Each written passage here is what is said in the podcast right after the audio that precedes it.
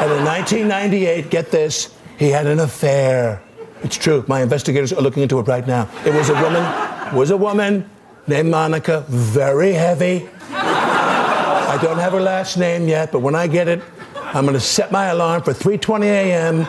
and go sit on my golden toilet bowl and tweet about it until completion.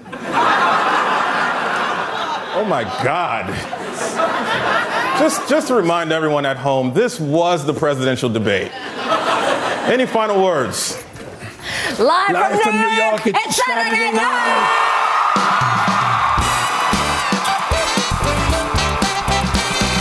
It's Saturday Night Live. Welcome to the Saturday Night Live After Party. Tonight we'll be discussing the season 42 premiere episode of Saturday Night Live with host Margot Robbie and musical guest The Weeknd. I'm John Murray, and joining me is Steve Finn.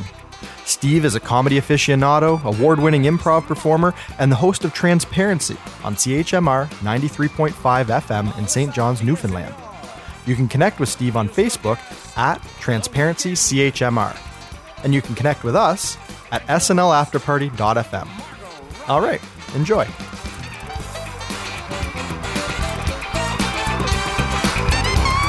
Ladies and gentlemen,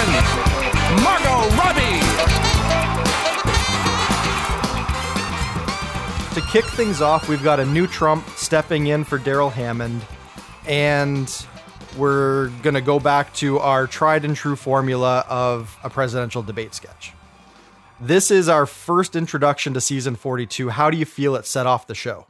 You know, I thought it was great. Uh, we got the new Trump right away, which we were all excited about. And it seems that's what they were marketing the most leading up to this new season. The fact that we have Alec Baldwin in that role.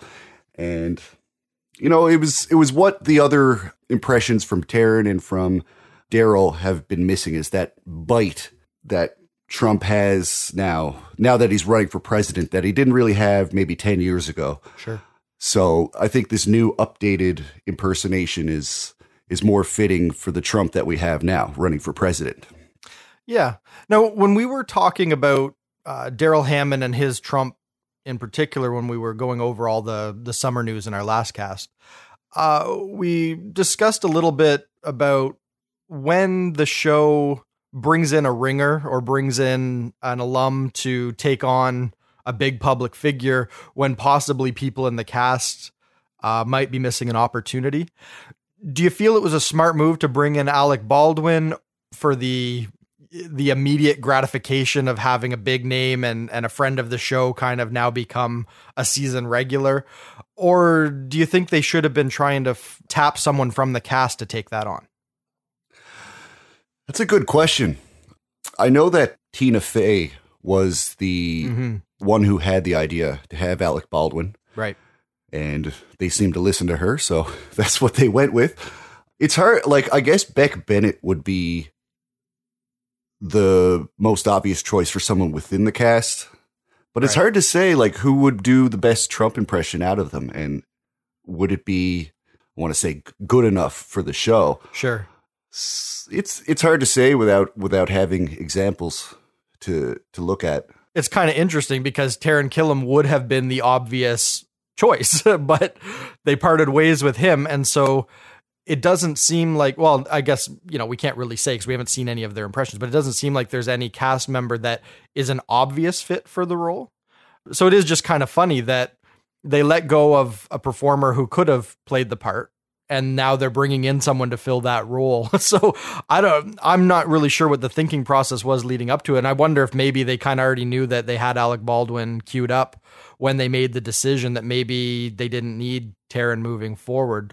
Right. It'd be nice to know how all that played out behind the scenes, but for what it's worth, his impression is pretty solid and he does manage to bring humor to it. It's not just an impersonation, it is uh, a very good caricature of Trump that hits all the right kind of beats. So uh, he's definitely a strong choice. Uh, we'll just never know what you know the cast could have brought if, if Alec Baldwin had declined the offer. So who knows? But we see Alec Baldwin for the first time in the role of Trump. The actual cold open. Did it hold together? Like, was it funny? Do, did you even know uh, a lot of what they were riffing on from the actual debate? Uh, yeah, I did watch the debate, so I picked up everything they were basically parodying. So were they hitting all the right beats? Like, was it sharp? Was it smart? Or was it just kind of easy? Uh, a lot of it was easy. A lot of it was just pretty much mimicking what happened in the in the debate. That little whew, that shaky kind of let's get this Yep. going uh, moment that was taken right from the debate. I can be fun. I can be hip. yeah, look at me, loosey goosey. yeah. I, I liked how they uh, they poked fun at Trump repeating the word wrong over and over, Mm, yeah. talking over Hillary. Yeah. They they used that to make a pretty good formula for a joke. So it was it was taking the source material and creating good, you know, decent comedy out of it. So Yep. it's a, it's a win for me. Plus, there was a nice little tribute to Gene Wilder in the beginning, who we lost over the summer. Do you want to lay that out for our listeners? Well, yeah. If if anyone missed it, uh, they were kind of making a reference to Willy Wonka and the Charlie and the Chocolate Factory. Sorry. When we're introduced to that character in the movie, he comes out and he acts crippled and and sickly, and then does a tumble. That's right. Okay. See, I had heard that just floating around on Twitter or something. Someone made a reference that they were paying homage to Gene Wilder, but it went over my head because it made sense in the context too of Hillary wanting to convey the idea that she's not crippled or dying, which is the the current controversy of the week with her. So, uh, yeah. went right over my head. So I'm glad that some people picked up on that. But that was the beauty of it that it was a topical and b referencing a death of of a loved celebrity. So Yeah, works on a few levels there. yeah, Very cool. Okay, so one thing I noticed getting into the episode now, the title cards for the host and the musical guest, they're animated now, kind of like GIFs or GIFs, depending on where you fall on that issue. yeah, I made a note on that too. Yeah, I thought that was kind of cool that now that all the iPhones do live photos, and I'm assuming Android does too, that's kind of a a style that has matured and permeated our culture that now that's something that uh, has made it into the the opening sequence of, of SNL. I mean, that's this is very trivial territory that we're treading into. So let's move on to the monologue. Margot Robbie fact checks her own monologue, and a parade of cast members come out to have a fun little interchange. I thought it was smart, and I'm willing to hazard a guess that this debate that just happened was probably the most fact checked debate in history Sure. of of the presidential races. It's kind of hilarious to see what they try to get away with, Yeah. Telling very obvious lies that are documented. It's like they're counting on you not to f- be fact checking, basically Right. Uh, that's the only way I can make sense of that tactic. So using that in the monologue, it, it was it was a pretty good riff on it, and it, and they didn't directly tie it with the Trump and Hillary debate, but a lot of people recognized it from that. Well, having They they kind of did though, because when she comes out, she's like, you know, it's great being here in America to see your, you know, how you guys do elections. It's it's crazy. Everybody's lying, right? So she did kind of preface it with that. that's true. I forgot that. Yeah, But you're right. It it kind of stood on its own as a fun bit. You know, you didn't necessarily have to have seen the debates or be tuned in to the need to be fact checking the uh, almost blatant propaganda level of absurdity that the candidate's rhetoric is right now. right. It was smart for the people that picked up on it, but it was also just a fun goof for the people that just took it for the straightforward bit that it was. The nice thing is, the second that I was watching it, I'm like, okay, wait a minute, are they going to parade out every cast member to throw in a joke here?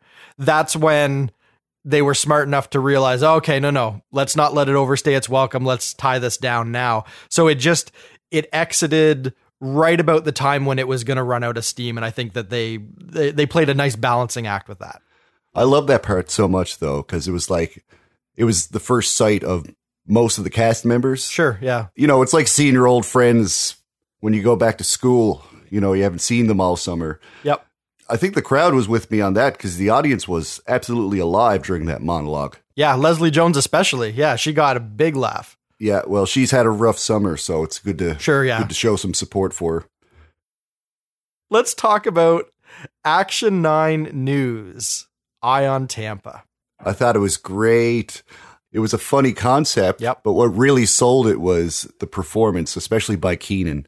Yeah, And it was nice to see Mikey Day uh, get his first real sketch on the show. Yeah, Mikey Day for the win. He kind of hit the ground running. He was sprinkled throughout the show in very prominent roles. And you could tell that he had a looseness of a seasoned performer about him. Like he seemed like a repertory player, not a featured player. For sure. And, you know, it's probably because of that crash course we've had on uh, Maya and Marty. Mhm.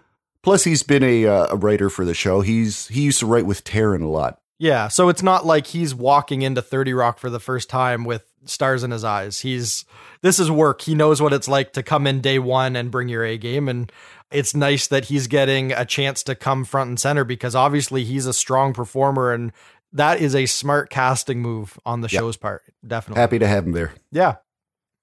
And then we get our first pre-tape. The Librarian, which is Bobby Moynihan's fantasy crush gone horribly wrong. My reaction was not unlike the uh, the male characters in the sketch itself. A lot of what the hell, you know. a lot of am I still watching Saturday Night Live right now? It was funny, and this is of course a perfect sketch to use Margot Robbie for because she is known for being drop dead gorgeous. Right. Yeah, it was it was just a really bizarre direction to take that sketch. And I love the way that they set up things that are, you know, you expect it to be hot and then it goes the wrong way. Like you think she's going to go in and kiss the girl, but she ends up breaking her neck. Yes. That's straight up murder. By the way, I loved all the slow motion reactions, Yeah. the uh, slowed down voices. Mm-hmm. It added an, an extra punch to to the jokes there. Bringing in that song, that kind of quintessential like boy fantasy song from all the 80s movies, that was I think the brilliance of the sketch. They probably started with that. They probably thought like let's just let's just do a subversion of that idea. You know that raunchy teen comedy from the 80s with that with that song being the uh, the crux of it. And then I think they just kept building on it and saying how far can we push this? I thought it started out really strong and I thought that the way that they built it up and then brought in the soundtrack and then lowered their voices and had everything going in slow motion. All of that was so strong.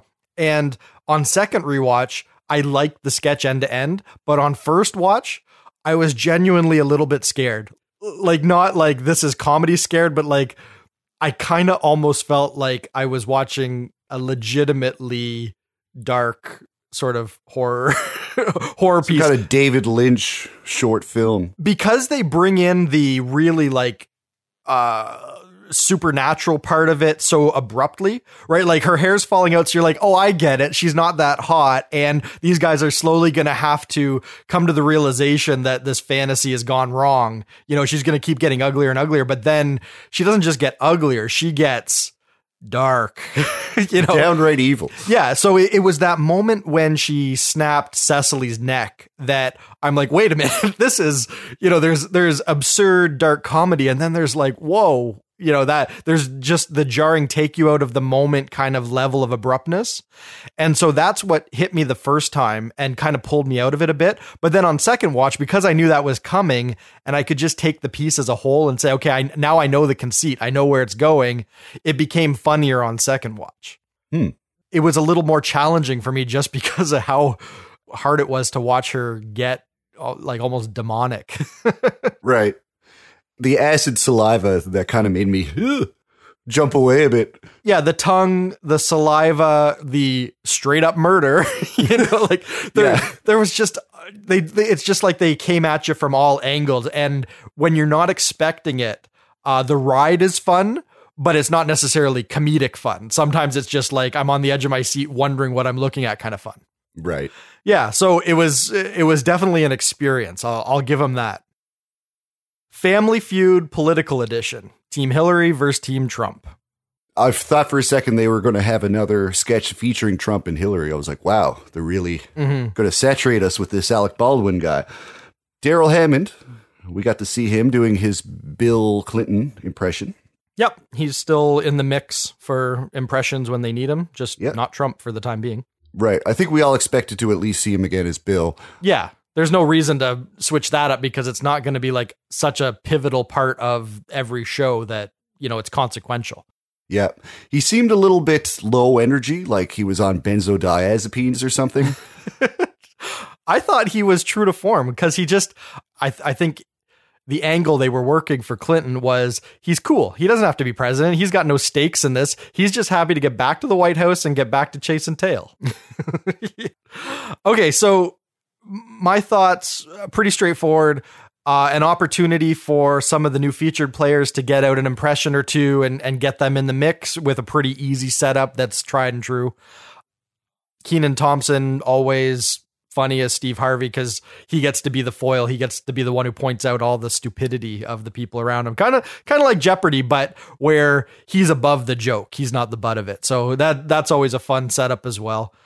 Uh, Melissa Villasenor, I think this might have been her only screen time tonight. It was her uh, her one and only appearance, and uh, what we were talking about it about how you can't just have impressions in your toolbox. Right. You have to have something else to draw from, and she hasn't proved otherwise uh, with this first episode. Yep, she's still a wild card because this was an impression that she's been crafting for years. Great that they found a way to shoehorn it in, but it doesn't say star yet. Right. With newer cast members, I feel they go out of their way to try and give them screen time right off the bat, just so we get introduced to them. And usually you see kind of a, a slump in their appearances after. Yeah, they want to let them put their best foot forward and get out some of the material that maybe they did in their audition or that they've been crafting. Like if they have a strong thing to bring to the show, they want to give them a chance to showcase it as soon as possible. You're right. The real telling thing is mid season. Are we still seeing them or are they out of steam? So that's that's where uh, we you know wait and see. Anything else to say about Family Feud? I will say Larry David seems to be spending an awful lot of time in New York. Yeah, you know what? I think this was a misstep. I think pushing him in the elevator at the end of season 41 was the perfect way to say bye to Larry David. Yeah. And then they bring him back the very next episode. Yeah, and like I understand it's the season premiere, so you want to just get the the most uh, celebrity infused show you possibly can for the premiere. I understand that, but it just seems like this wasn't something that he needed to be part of. I think he was just better being a story from season forty one. Fair enough. Uh, okay, so the Weeknd. He uh he performed two songs tonight. The first was Starboy, the second was False Alarm. Uh, you are a little bit more tuned in to what the kids are listening to than I am. So what was your thoughts on his performance? I really enjoyed the performance. I was trying to tell if he was using a backing track, Mm, as a lot of performers do these days to kind of sure. beef up your voice. I think he was on his own out there, which is a testament to his his talent. But the actual songs themselves, do they hold up? Yeah, they're they're good songs. Uh, I guess it was mostly electronic. I didn't see a, a backup band really, except for a couple of He did. He did. maybe keyboardists. Really? Yeah, no, he had a live drum set back there. He had a he had all live people. I couldn't tell exactly what instrumentation and and what hardware they had back there because they intentionally darkened the back of the set and then they had that LED setup in front of the backing band. So everything about what you were seeing was blown out in front so that he was the focus with the smoke and everything and then they were basically off in the shadows. Yeah. But they were there. They were definitely there. That effect with the smoke and overexposing it, so it's all of this billowing, blown out whiteness. Right? Such a, an amazing visual. I really like the set design. Yeah, it's cool. When you see that on TV, it, it feels a lot more expansive and immersive than when you see it in Studio 8H because that, little cubby that they jam the performers into is not an amazing performance space. It is very much just a little box. Right. and uh, it's amazing what you can do when you can frame the camera right and just use everything at your disposal to make it grander than it actually is. So, my only other thought on the Weeknd is just uh, dude can sing. This episode of the Saturday Night Live After Party podcast is brought to you by the fine folks over at Rovco, makers of my favorite kitchen tool, the Super Bassomatic 76. So let me tell you a little bit about why the Bassomatic is so awesome. Now, we all know that doctors recommend that we eat at least six raw fish each day if we want to be healthy. But with our hectic schedules, who's got time to scale and gut six fish? Let alone your typical working mother of 12 who'd have to clean and debone over 80 fish every day just to feed her family. That's where the Super Bassomatic comes in. It quickly and effortlessly liquefies dozens of fish in a matter of seconds, allowing you to drink your entire daily recommended amount of raw fish in just one quick sitting. You can literally roll out of bed, whip out the Bassomatic and a bucket of live or recently caught fish, and be drinking a pitcher full of cool, delicious sea smoothie in less than the time it takes most people to cook a Pop Tart. Now, that's a fantastic and nutritious way to start your day. Once you start drinking raw fish, you'll wonder how you ever lived without it. Not only is it delicious and satisfying to throw back a thick, frothy mug of your favorite seafood puree, but you'll also notice an immediate improvement in your health and well being. After only three days of drinking fish, I personally found that my skin regained a youthful, more oilier appearance. And let's just say my bathroom visits have become much more frequent. So don't think. Head over to Pier 25, New York, New York, and pick up your Super Bassomatic 76 today. And our thanks to Rovco for sponsoring this episode of the Saturday Night Live After Party podcast. Weekend update. What, what's your takeaway from the opening salvo of Jost and Che for season 42? I did catch a bit of that conversational vibe Mm-hmm. that they were using for the uh, the RNC and the DNC coverage. So it's nice to see them taking what worked from that and applying it to weekend update on the show itself. Right. The jokes were good. Yeah. You know, everybody's fresh, nobody's tired yet, so the the jokes are probably coming pretty fast and furious right now. Mm-hmm. They seem to be having fun. The interplay back and forth was all good and as loose and comfortable as we've ever seen it. So it was nice to see that nothing got lost over the summer, that some of the momentum that they started building in the last half of last season, it really seems like they figured out how to tap into that consistently. They're learning how to play up each other's styles better so that even if a joke isn't super strong on its own, them batting it around and having fun with their characters with that material seems to be really gelling well. Yeah, the rapport they have is almost like, you know, 60% of what they're doing Mm-hmm. and what's making it work. Yeah, they needed to figure out how to find a, a unique voice for their era, and I think they're there. I think this is as good as it's going to get, and I'm okay with that. I think this is definitely a weekend update that's worth tuning in for. Yeah, absolutely. All right, so first out of the gate, Cecily Strong as Cathy Anne. Uh, as far as I can tell, a new character. A new update character. She's been in sketches. Really? That character. You refresh me because I can't put my finger on it.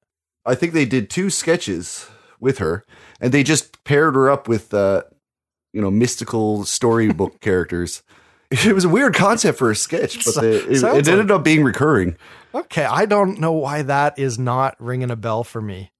Do we want to see her back at Weekend Update, or is this better as a one-off? I don't need to see her back. It seemed to work like within the studio with the audience and all that. It could have also been that you had a really jazzed audience too, right? Yeah. She may have just been riding that wave of enthusiasm.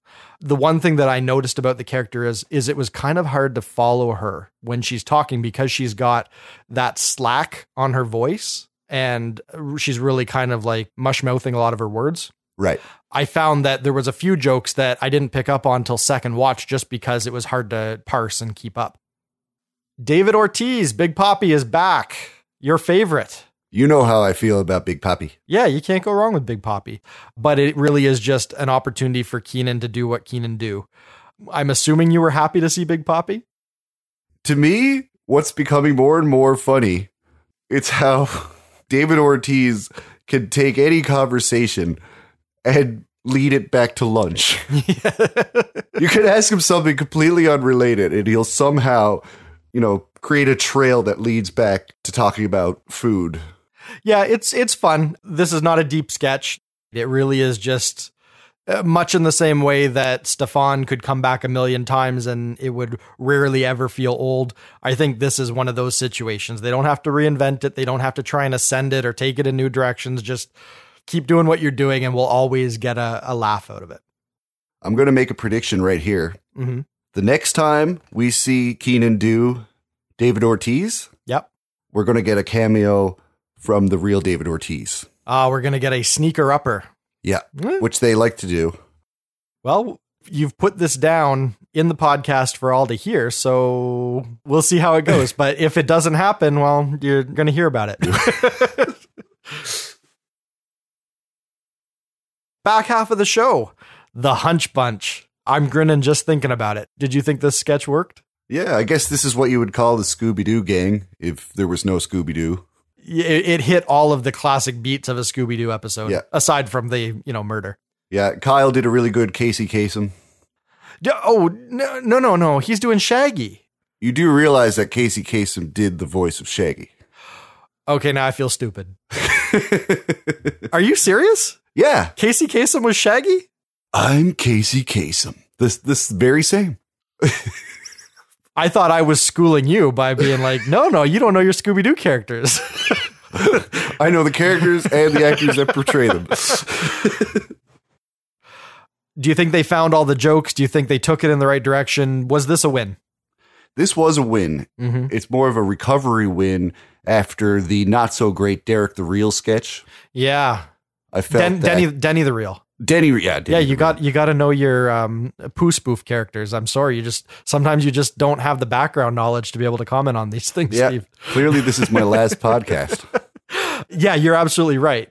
The character has to be able to turn the concept on its head, not just be an annoyance in the middle of something that stays sort of true to form. Right. And in this one, that's what they got right. Margot Robbie's character ends up completely derailing it and devastating the Hunch Bunch, right? Like the Hunch Bunch is no more after this.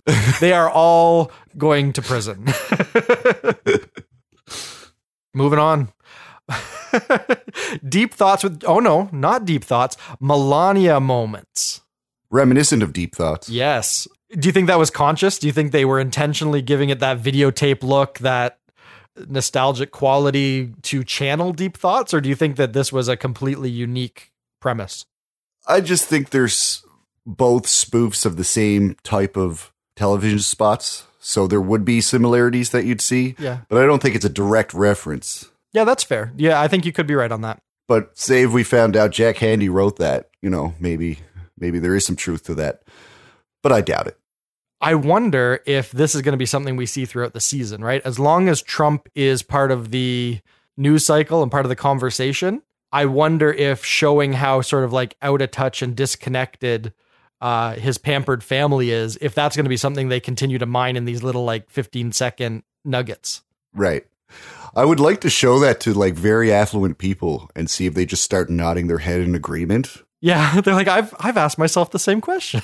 Yeah, it's like, whoa, I'm not alone out there with these thoughts. So, 2016 New York Film Festival Women's Roundtable. I know exactly what you're going to say about this sketch. Do you? What am I going to say? You are going to say this is out of body experience, alien abduction at a roundtable. Yeah, I was going to mention that. Yeah. It's basically the same idea of, well, I didn't really have the same experience as you did. Yeah. Uh, here's how mine differs in a hilarious way. And you know what? It worked. At least I thought it worked. What do you think? I thought it was uh, pretty good, and I agree with the overall message because one thing I, I get really annoyed about hearing in the news is famous Hollywood actresses complaining about not getting enough millions of dollars. Sure. yeah. I think that was definitely in there. I don't think that their intention with the sketch was to hit that really hard, but you can't help but make that point because there is some truth to the absurdity of her story. I thought that Kate McKinnon just continues to show that if you put her in a wig and let her just sit there and be funny, she'll nail it every time. Yeah.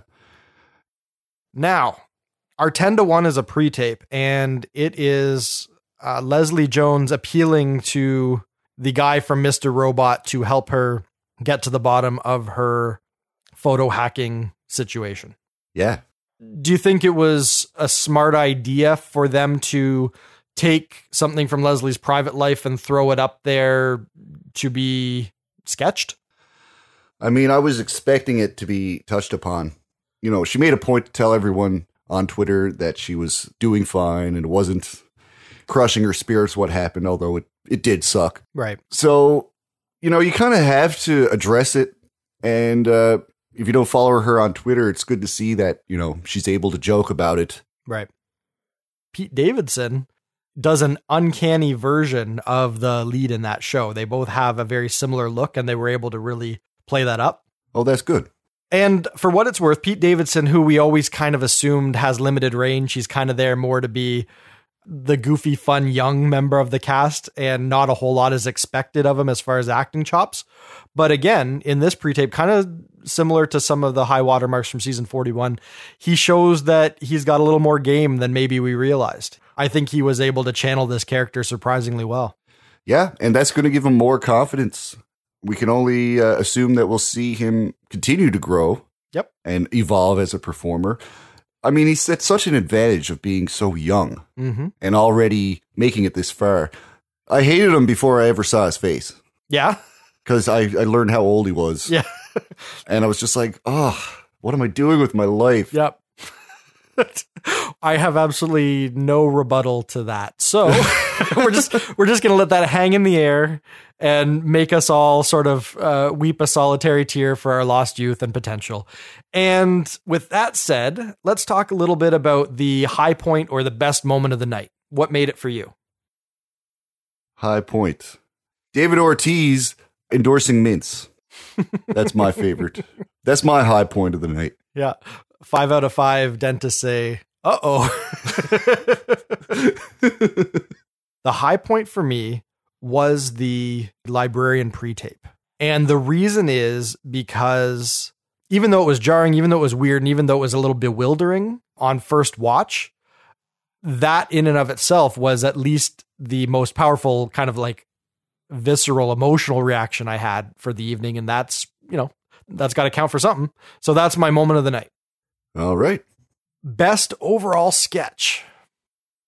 Yeah, I'm going to go with Ion Tampa, Action 9 News. Sure. Yeah. Smart, quick, punchy. It did everything it was supposed to do. Showcase some new talent. Yeah. If there is a takeaway from this show, it's how quickly Mikey Day kind of was able to ramp up and get into the fray. My best overall sketch, hmm, I'm going to give it to Family Feud Political Edition. Okay. I don't know if that's the smartest sketch of the night, but uh, the Putin impression that Beck Bennett brings out, which I think clearly solidifies him as the show's leading man. Mikey Day and Alex Moffat and Melissa Villasenor all got a little bit of opportunity to put something forward in it. There was a lot of little important moments. So for that, it was an intriguing sketch to me, and I felt that I got more out of it than just your typical throwaway game show sketch. Fair enough. MVP. Should we give it to Alec? Alec Baldwin? Uh you can. I got someone else in mind, but you can. There's no wrong answer. We've been teased for this this new impression and uh Right. you know, it's going to be a recurring thing to see this finally introduced. I think it's uh I think it's fair to give it to Alec Baldwin just for showing up and doing Trump for the first time. Fair enough. I'm going to give it to Mikey Day. I had a feeling you would. Yeah, my thinking is I would be willing to bet that a lot of what Mikey Day was in, he was probably involved in writing as well. And I just can't help but think that he probably dug deep and worked hard this week to try and find some really fun moments, not just to put his best foot forward, but just to put the show's best foot forward. Right. It's all total speculation. He could have showed up, you know, Saturday at eight o'clock for all I know. okay. On a scale of classic, great, typical, weak, or train wreck, how's this show shape up? You know what? This might come to be known as a classic. Yeah. Especially, you know, if, if this election goes the wrong way, we'll be looking back at this and being like, oh my God, those were the signs. Yeah. Plus, if these new people work out and this is our first glimpses of like the next big stars, this could end up being a classic episode in the long run. I don't think you're wrong. I think it could be. I was leaning more towards great, but the thing is, I think you made a pretty strong argument that with this being Alec Baldwin's debut as a quasi cast member, which is a first for the show, like that is a a bold new strategy with the really strong new featured players who could be breakouts over the next couple of years with with seeing them get off to a good start with solid writing end to end the more I think about it, the more I think, yeah, this is one of the ones that in five years we'll be watching at 10 o'clock. Yeah, exactly. Right. Yeah. So you know what? You you won me over. I'm upgrading my vote from great to classic. I think this was as strong a season premiere as we've had in recent history. Yeah. Um okay, so I think that's a cast. Thanks to my guest, Steve Finn. You can connect with Steve on Facebook at TransparencyCHMR, and you can connect with us at SNLAfterparty.fm. We'll be back in one week when SNL returns with host Lin-Manuel Miranda and musical guest 21 Pilots. This has been episode number one of the Saturday Night Live After Party podcast. I'm John Murray. Good night and have a pleasant tomorrow. Thank you to the Weeknd.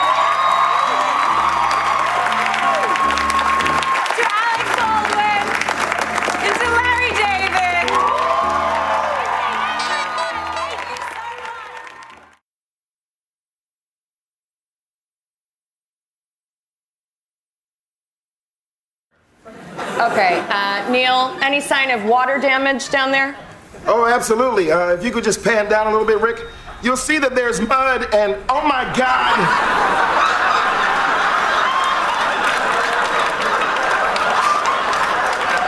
Matt Shack is wearing Crocs and socks.